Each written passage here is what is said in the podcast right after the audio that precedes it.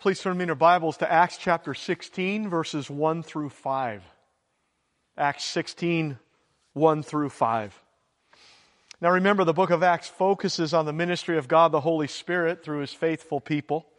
So far in Acts, we've seen the start, the rise, and the spread of the church, but not just geographically, but to all groups of people Jews, Samaritans, and Gentiles.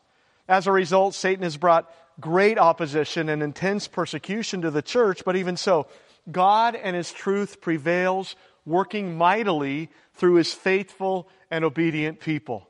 The church is now thriving in the midst of trial. Paul and Barnabas went on a very successful missionary journey. The church has just faced uh, false teachings and they stood strong against those false teachings. And now Paul and Silas are on another missionary journey, the second one for Paul. Let's find out what happened. Verse 1, Acts chapter 16, verse 1. Then he came to Derbe and Lystra, and behold, a certain disciple was there named Timothy, the son of a certain Jewish woman who believed, but his father was Greek. He was well spoken of by the brethren who were at Lystra and Iconium. Paul wanted to have him go with him. And he took him and circumcised him because of the Jews who were in that region, for they all knew that his father was a Greek. And as they went through the cities, they delivered to them the decrees to keep, which were determined by the apostles and elders at Jerusalem. So the churches were strengthened in the faith and increased in number daily. now, here in today's passage, we can note three important facts. The first being this that Paul and Silas departed on their missionary journey. Remember, they, they began their trip in the previous chapter, and here in verse 1, we find them coming to Derbe and then going to Lystra. This is now missionary journey number two for Paul. The first one focused on Paul and Barnabas, and this one focuses on Paul and Silas. The plan was to go and strengthen and teach the churches that they had previously started, but Barnabas, if you remember, went to Cyprus with Mark. And so Paul chose to go a different route by land that took him north through Syria and then west through Cilicia to Derbe, which was a turning around point of their first missionary journey. So off Paul and Silas went about 250 miles by foot. Last time they approached the small city from the east, but now they approach from the west. See, going north from Antioch of Syria, Paul and Silas would first pass through the Syrian gates, known today as the Belen Pass, which was a pass constructed through the mountains in the southeast region of modern day Turkey. From these gates, the missionaries likely would have traveled to Paul's hometown of Tarsus, and then they would have traversed through the Cilician gates, which was an engineered pass through the Taurus Mountains by way of a very narrow gorge. Now, the hiking wasn't easy in any way, but these missionaries didn't ask for ease. No, they're obeying the Lord, which is often very hard. They first came to the little town of Derbe. Remember Derbe? Acts 14:21 tells us what happened in Derbe.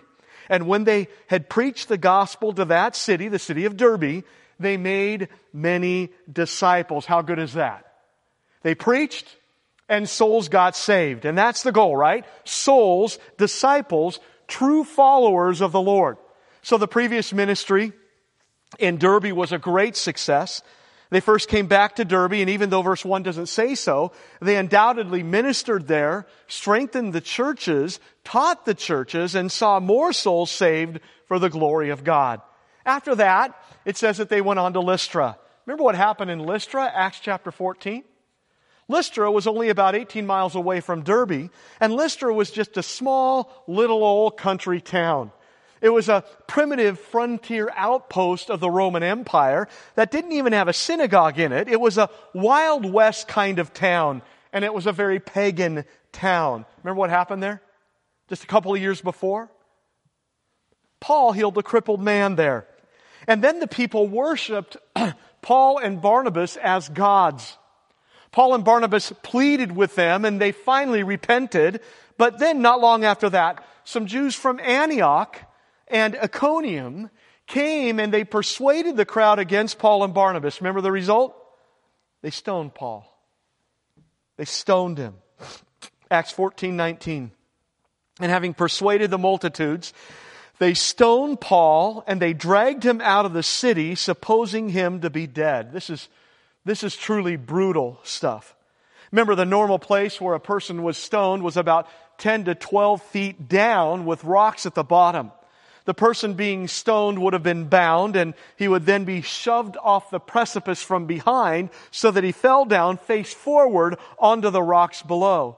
Sometimes that person would die from the initial fall. But if not, the person would then be turned over onto his back. Another person would then take a large stone and drop it onto the person's chest, onto his heart. If that didn't kill the person, then the congregation would throw large stones at the person until he died. And again, this is truly brutal stuff. And it didn't have to be this way. I mean, it really didn't.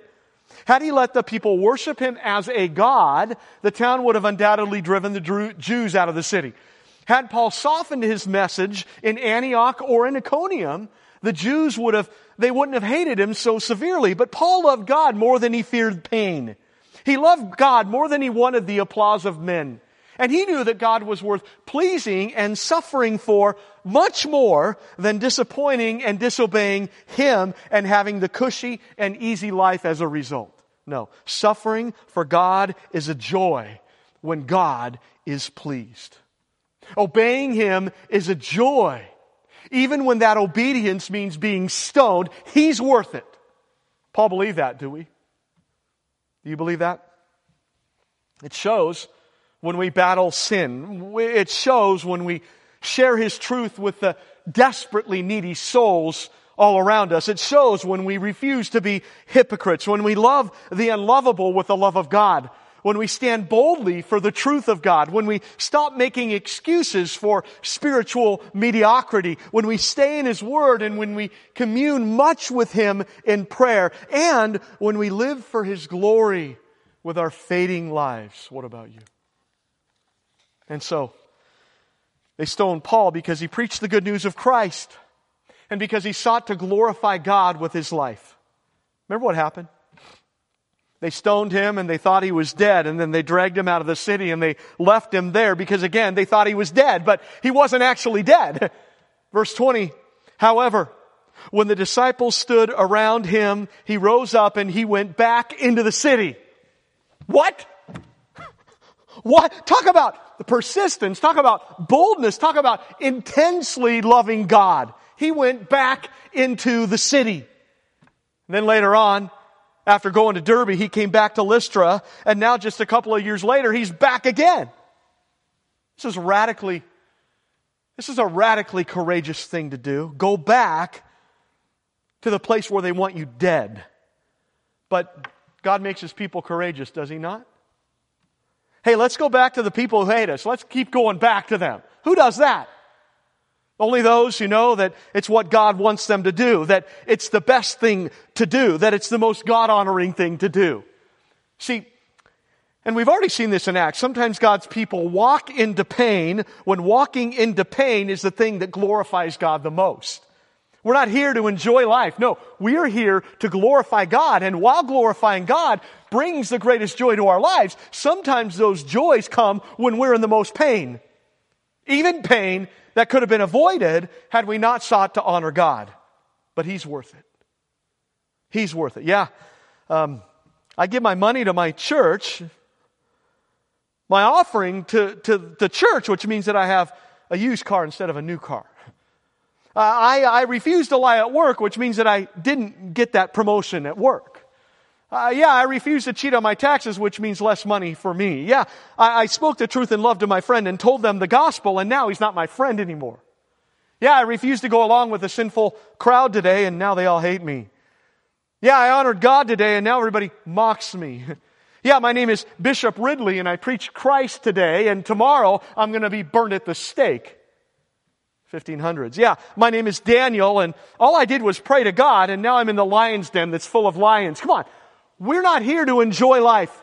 We're here to glorify God. We live for the next life. We sometimes choose suffering over ease when suffering honors Christ and our hearts are set on Christ and on what pleases Christ. And pleasing Christ often results in pain, trial, and suffering here. But He's worth it. He's worth it all. And his pleasure and glory makes us courageous because we know that he's always with us. And hey, for us to die is gain. So they went back to Lystra, Paul's third time there, and Silas's first time. You picture them? Paul, ha! Look over there, Silas. That's where they stoned me. And Silas, come over here. This is where they dragged me out of the town and, and left me for dead. And, and Silas, come over here. That's where the first convert came to faith in Christ. Amazing. So now they've come to Lystra, and that's when second they met with Timothy. Now, what do we know about Timothy? From 2 Timothy, we know that his mother Eunice and grandmother Lois were Jewish women who had become true believers in Christ. And although Timothy's father was an unbelieving Greek, these women had taught Timothy the Old Testament scriptures from his childhood. And so when Paul came and preached Christ as Lord and Savior, Timothy already had the good foundation of the Old Testament scriptures, which reveals God and His truth to us. And so it seems that he and his mom and his grandma all became Christians at the same time. And as Paul again makes his way through Lystra, Timothy is probably now in his late teens or early 20s. And just as witnessing the stoning of Stephen had made a lasting impression on Paul, so watching Paul get stoned in Lystra had undoubtedly made a profound impression on young Timothy. the lesson he would have learned? Jesus Christ is worth it.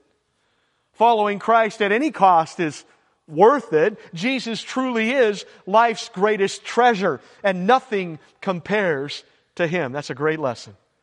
That's a great lesson. Look what Luke the writer says about Timothy. First, he was well spoken of by the brethren who were at Lystra and Iconium, verse 2. What a compliment is that? The church speaks well of Timothy.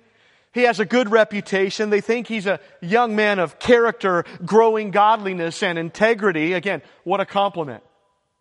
The word for well spoken refers to a human declaration of firsthand facts that are based on personal knowledge. So as Timothy lived his life amongst the people of God and as they observed him, they brought back a good testimony, a good report regarding Timothy. The tense of this word depicts this happening over and over and over and over again from numerous people regarding Timothy. But you know, Sometimes people get this wrong. Sometimes they get it wrong. It's true. Sometimes we can fool people, right?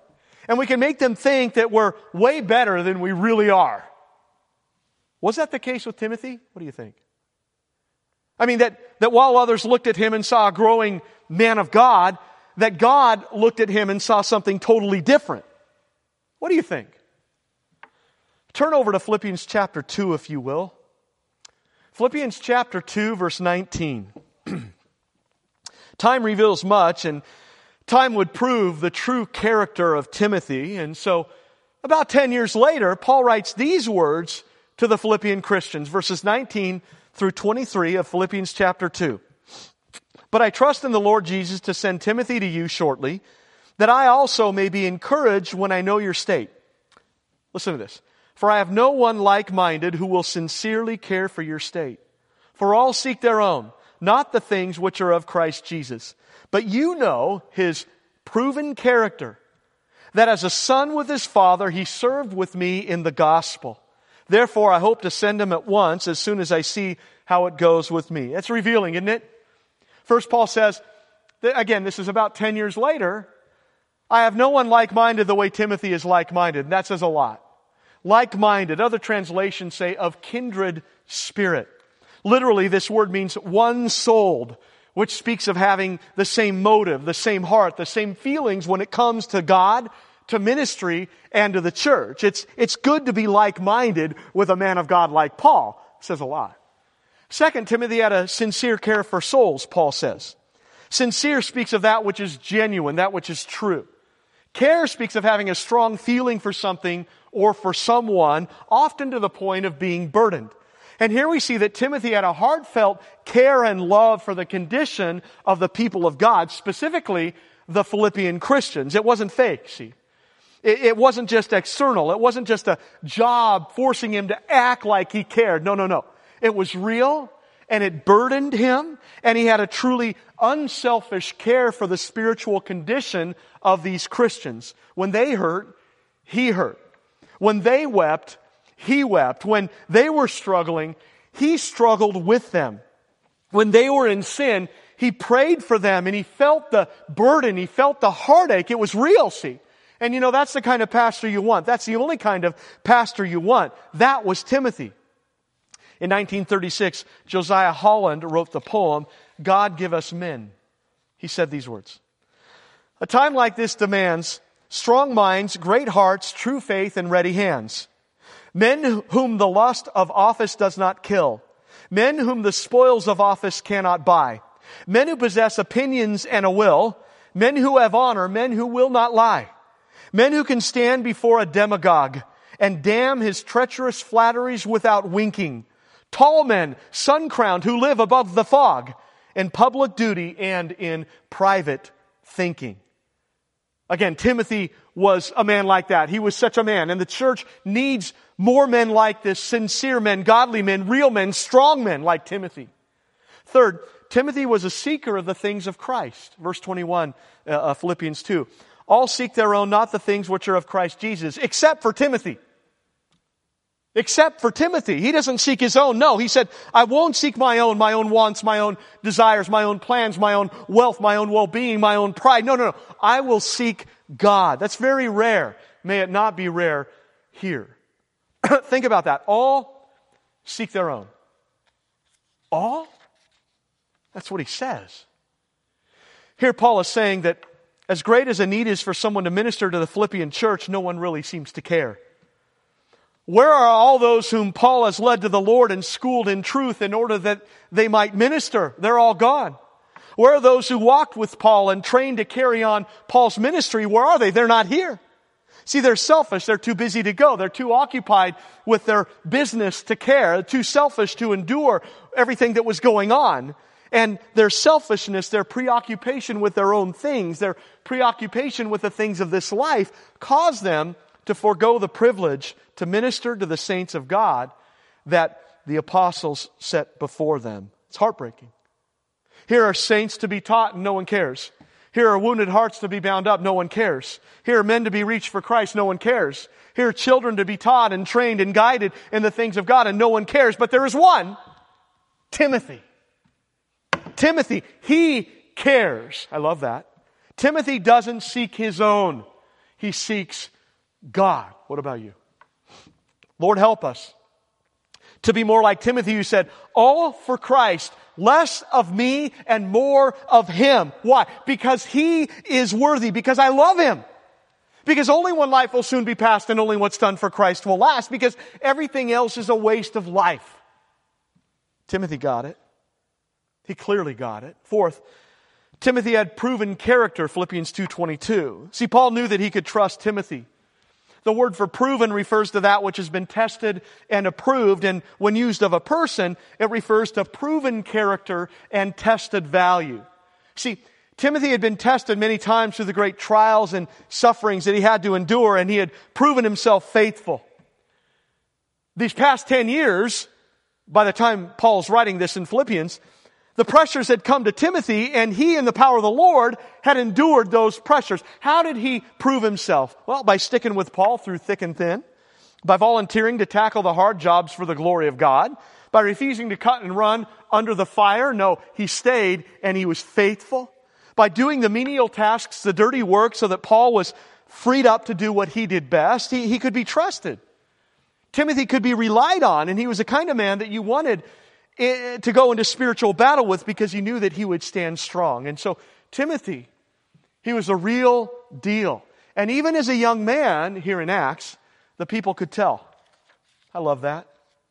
Hey, please don't limit what God can do and please don't limit who God can use. And teens, don't put off pleasing God when God can use you right here, right now. No, stand strong. Be bold. Honor God where He has you, and who knows how God will use you. Today, right now. But putting God off for another day is never the answer. No, you have today, so redeem today for the glory of God, whatever your age. Paul is obviously very impressed with young Timothy, and as we see in verse 3, Paul wanted Timothy to go with he and Silas and the, uh, on the rest of their missionary trip. That's, that's amazing. Think about that. Can You imagine being Timothy and hearing Paul say that for the first time? You want me to go with you? and these is, this isn't just hopeful wishes for Paul, no, but this is a determined and constant exercise of Paul's will, for he firmly desires for Timothy to come and join him. And just as strongly as Paul didn't want Mark to join them on this trip, Paul just as strongly desired Timothy to join them. What would Timothy do? Probably what Mark was supposed to do on that first missionary trip to assist the missionaries, chapter 13, verse 5. What would that have entailed? It doesn't say, but the word indicates that he would have basically done whatever he could to help the missionaries focus on the task at hand.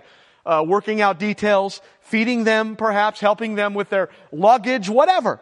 And oh, what a privilege it would have been. I mean, these are some great men of God.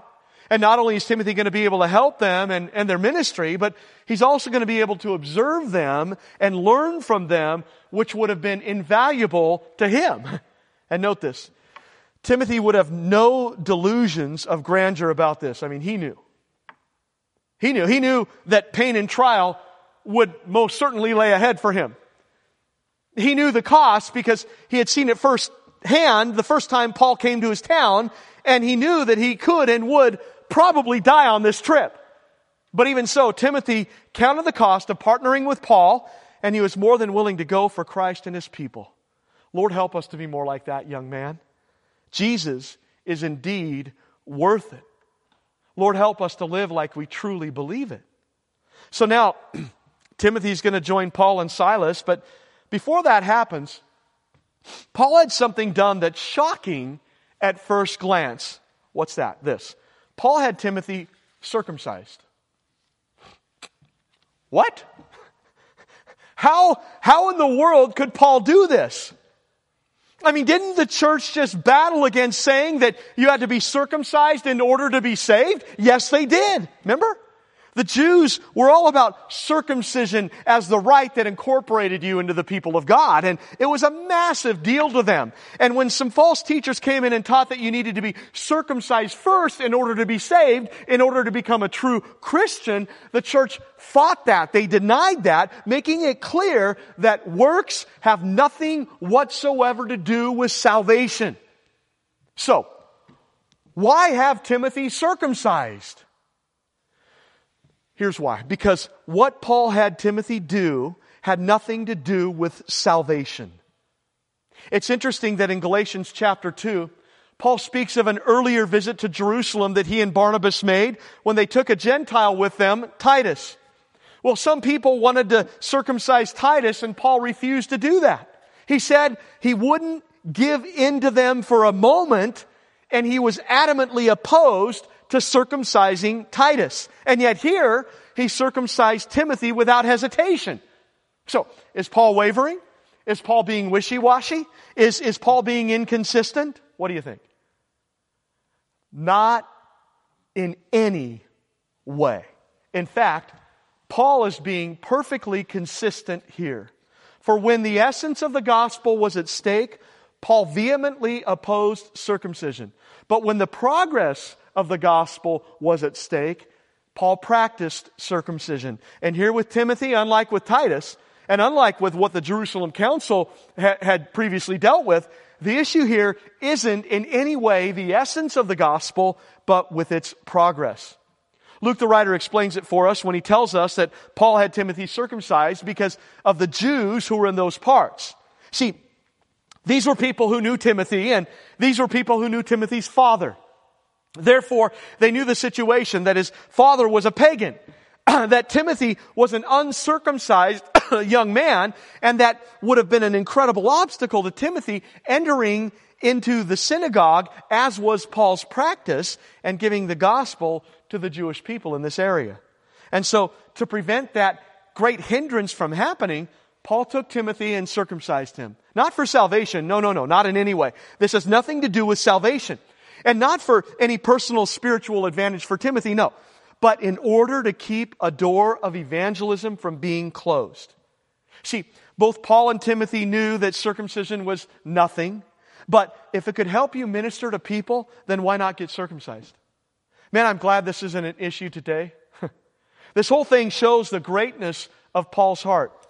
How he was absolutely unyielding when it came to the truth of the gospel. But look, he would adjust to the customs of those he was with in order to benefit evangelism. Never compromising the truth, not ever, but always seeking to be used to save the lost. As he wrote in 1 Corinthians 9:22, I've become all things to all men so that I might by all means save some. Picture this hypothetical situation. I'm out sharing Christ with the lost in a foreign country and I come across a village where everyone has a shaved head and they won't let you into the village without a shaved head. So what should I do? I mean, I know I have an incredible head of hair. What do I do? I shave my head so that I can better minister to these lost souls. And that's essentially what was going on here in Acts 16. Again, and this is important to understand, this had nothing to do with salvation. This was a different issue than what they dealt with with the Jerusalem Council. Has nothing to do with salvation. It has nothing to do with the gospel, not here. It was in no way a compromise of God and His truth. No. But look, having Timothy circumcised again would allow Timothy to openly be able to minister to the Jews in this area when he wouldn't have been able to do so otherwise. See, that's the issue. It shows their heart for the lost around them. Again, they would never compromise the truth, but they would do what they can do to remove stumbling blocks for the lost so that they can go to them and give God's truth to them. I love that. I love that. Oh, that we would have the same heart for the lost souls around us.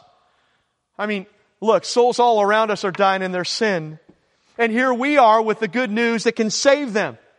We're called to be light in the darkness. We're called to be salt in this decaying world. We're to be the spiritual watchmen for the souls all around us. We're called to be Christ's ambassadors. How are you doing with that? For surely it's an intolerable disgrace to anyone to profess to be a Christian and have no concern about the souls of others while they are perishing by the millions. Hey, there are over 7.5 billion people in the world. About 153,000 die in the world every day. Most of these people don't know the Lord. Most of these people are dying in their sin and they're going to hell. People all around us don't know the truth that can save their soul. People here in Vacaville are hopeless, lost, and wandering about without, like, like sheep without a shepherd. The corona, uh, coronavirus is nothing. What are they going to do when they stand before God?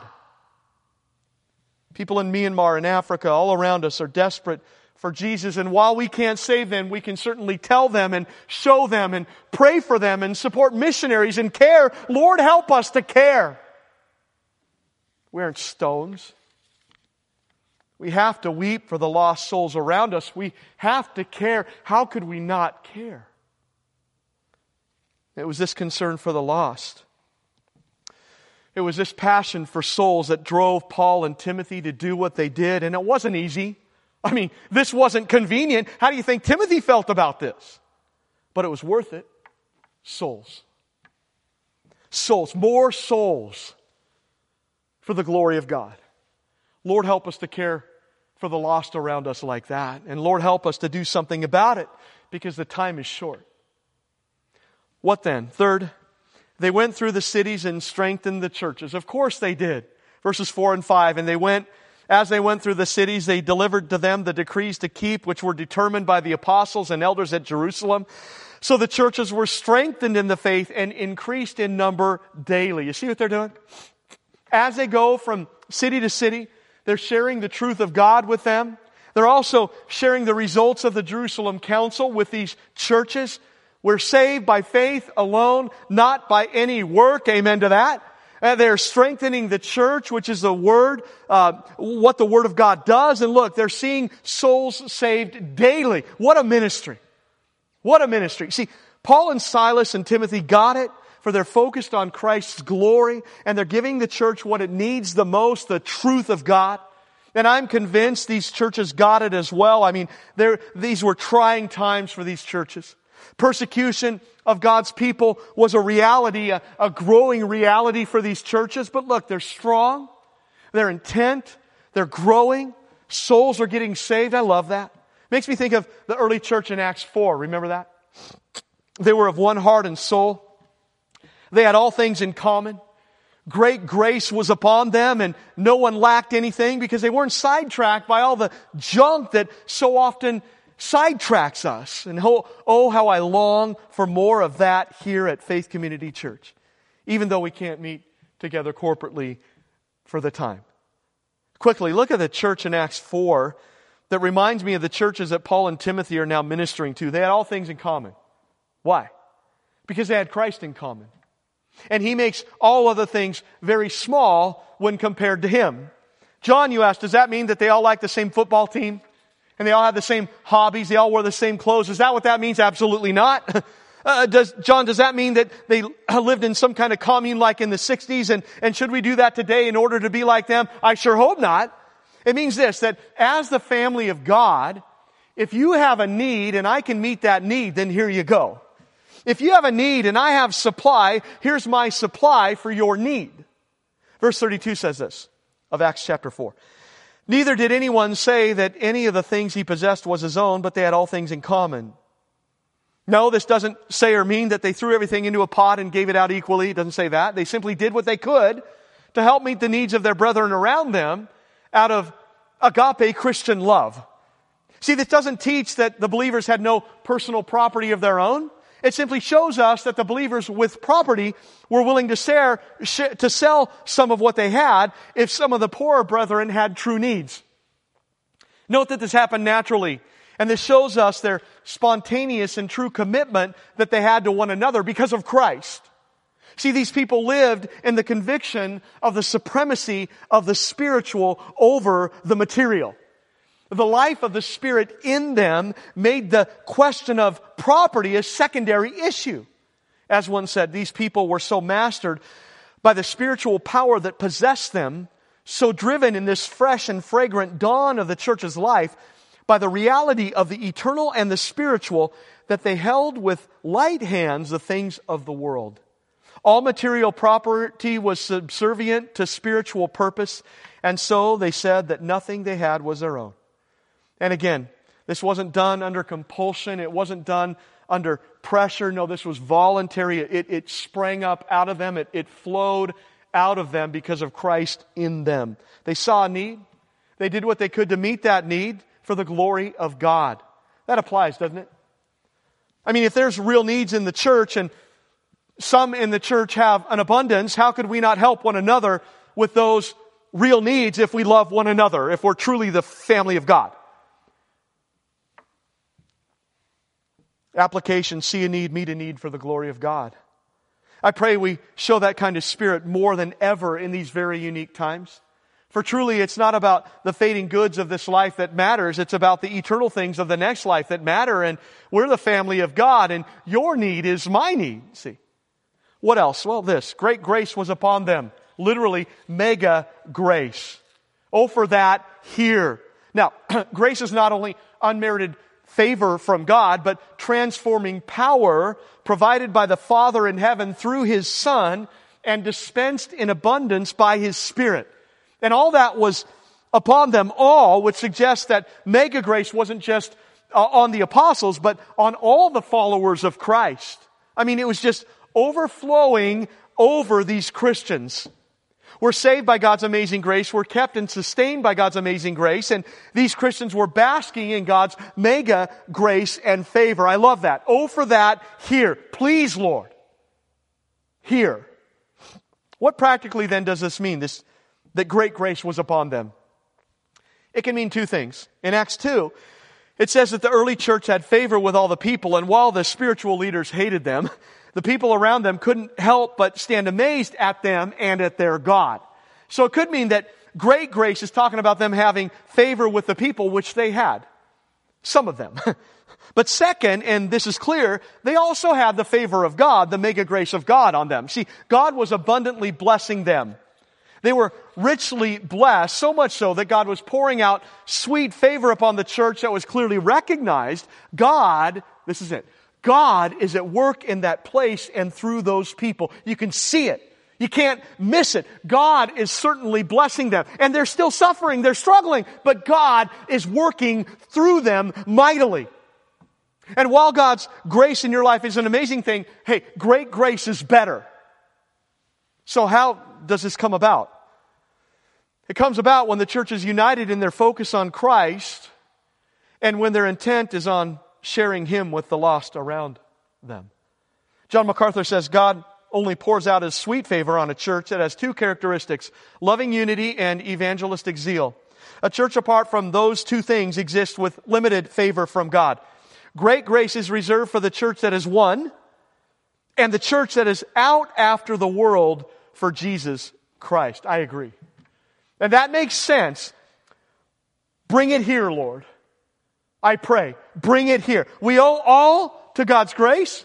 For without His saving grace, none of us would be saved, and without daily grace, none of us would endure. But look, God pours out mega grace on those who are earnestly doing what He calls us to do.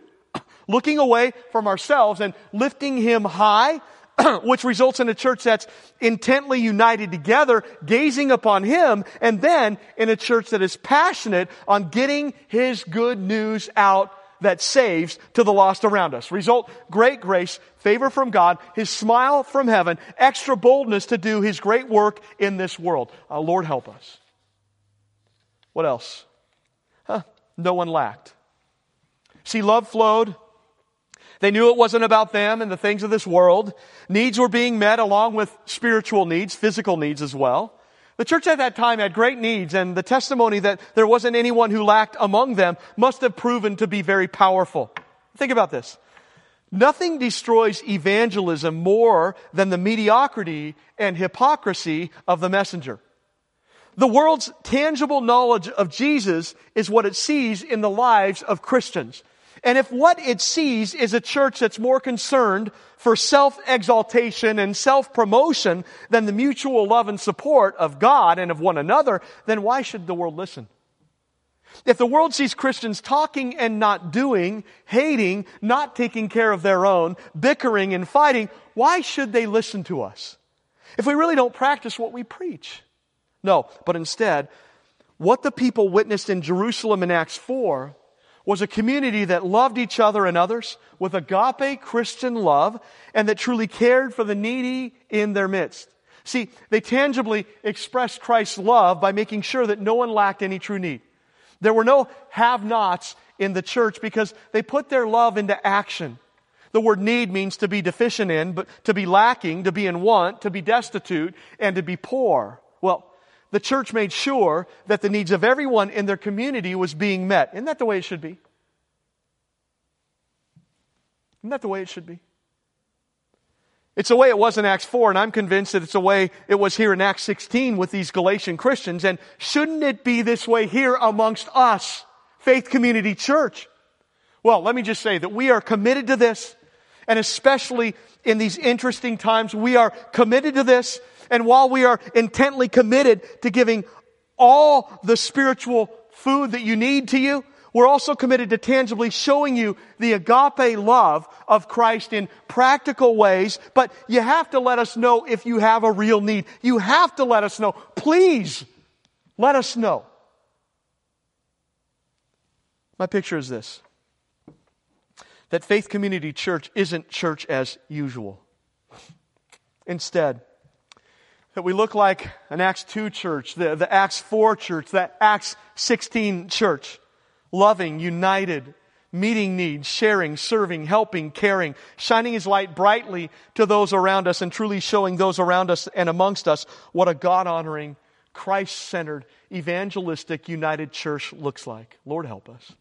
It's a great opportunity for us. It's a great opportunity to shine Christ's light to the lost and needing souls, needy souls around us to show the community and the world what a church that's focused on Christ and His glory truly looks like more and more and more.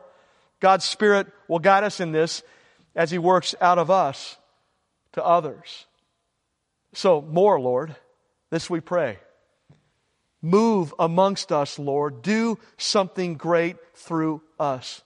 And may your great grace be clearly evident amongst us for your glory. Lord, help us. Let's pray. Heavenly Father,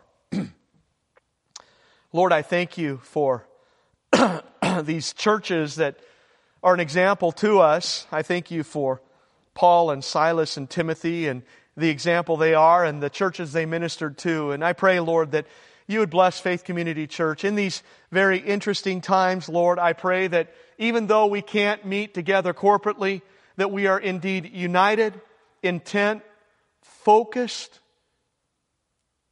and earnestly desiring to lift you high in our lives and in this community.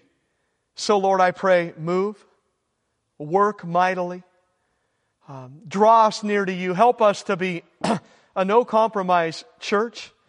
And I pray that you would use us mightily for your glory during these times to show this community and this world what, what you are truly like and what the church ought to be like.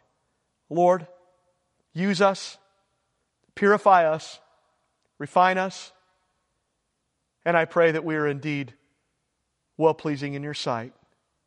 Speak to our hearts, encourage us in these things for your glory as we encourage one another. We love you. We thank you. In Jesus' precious name we pray. Amen.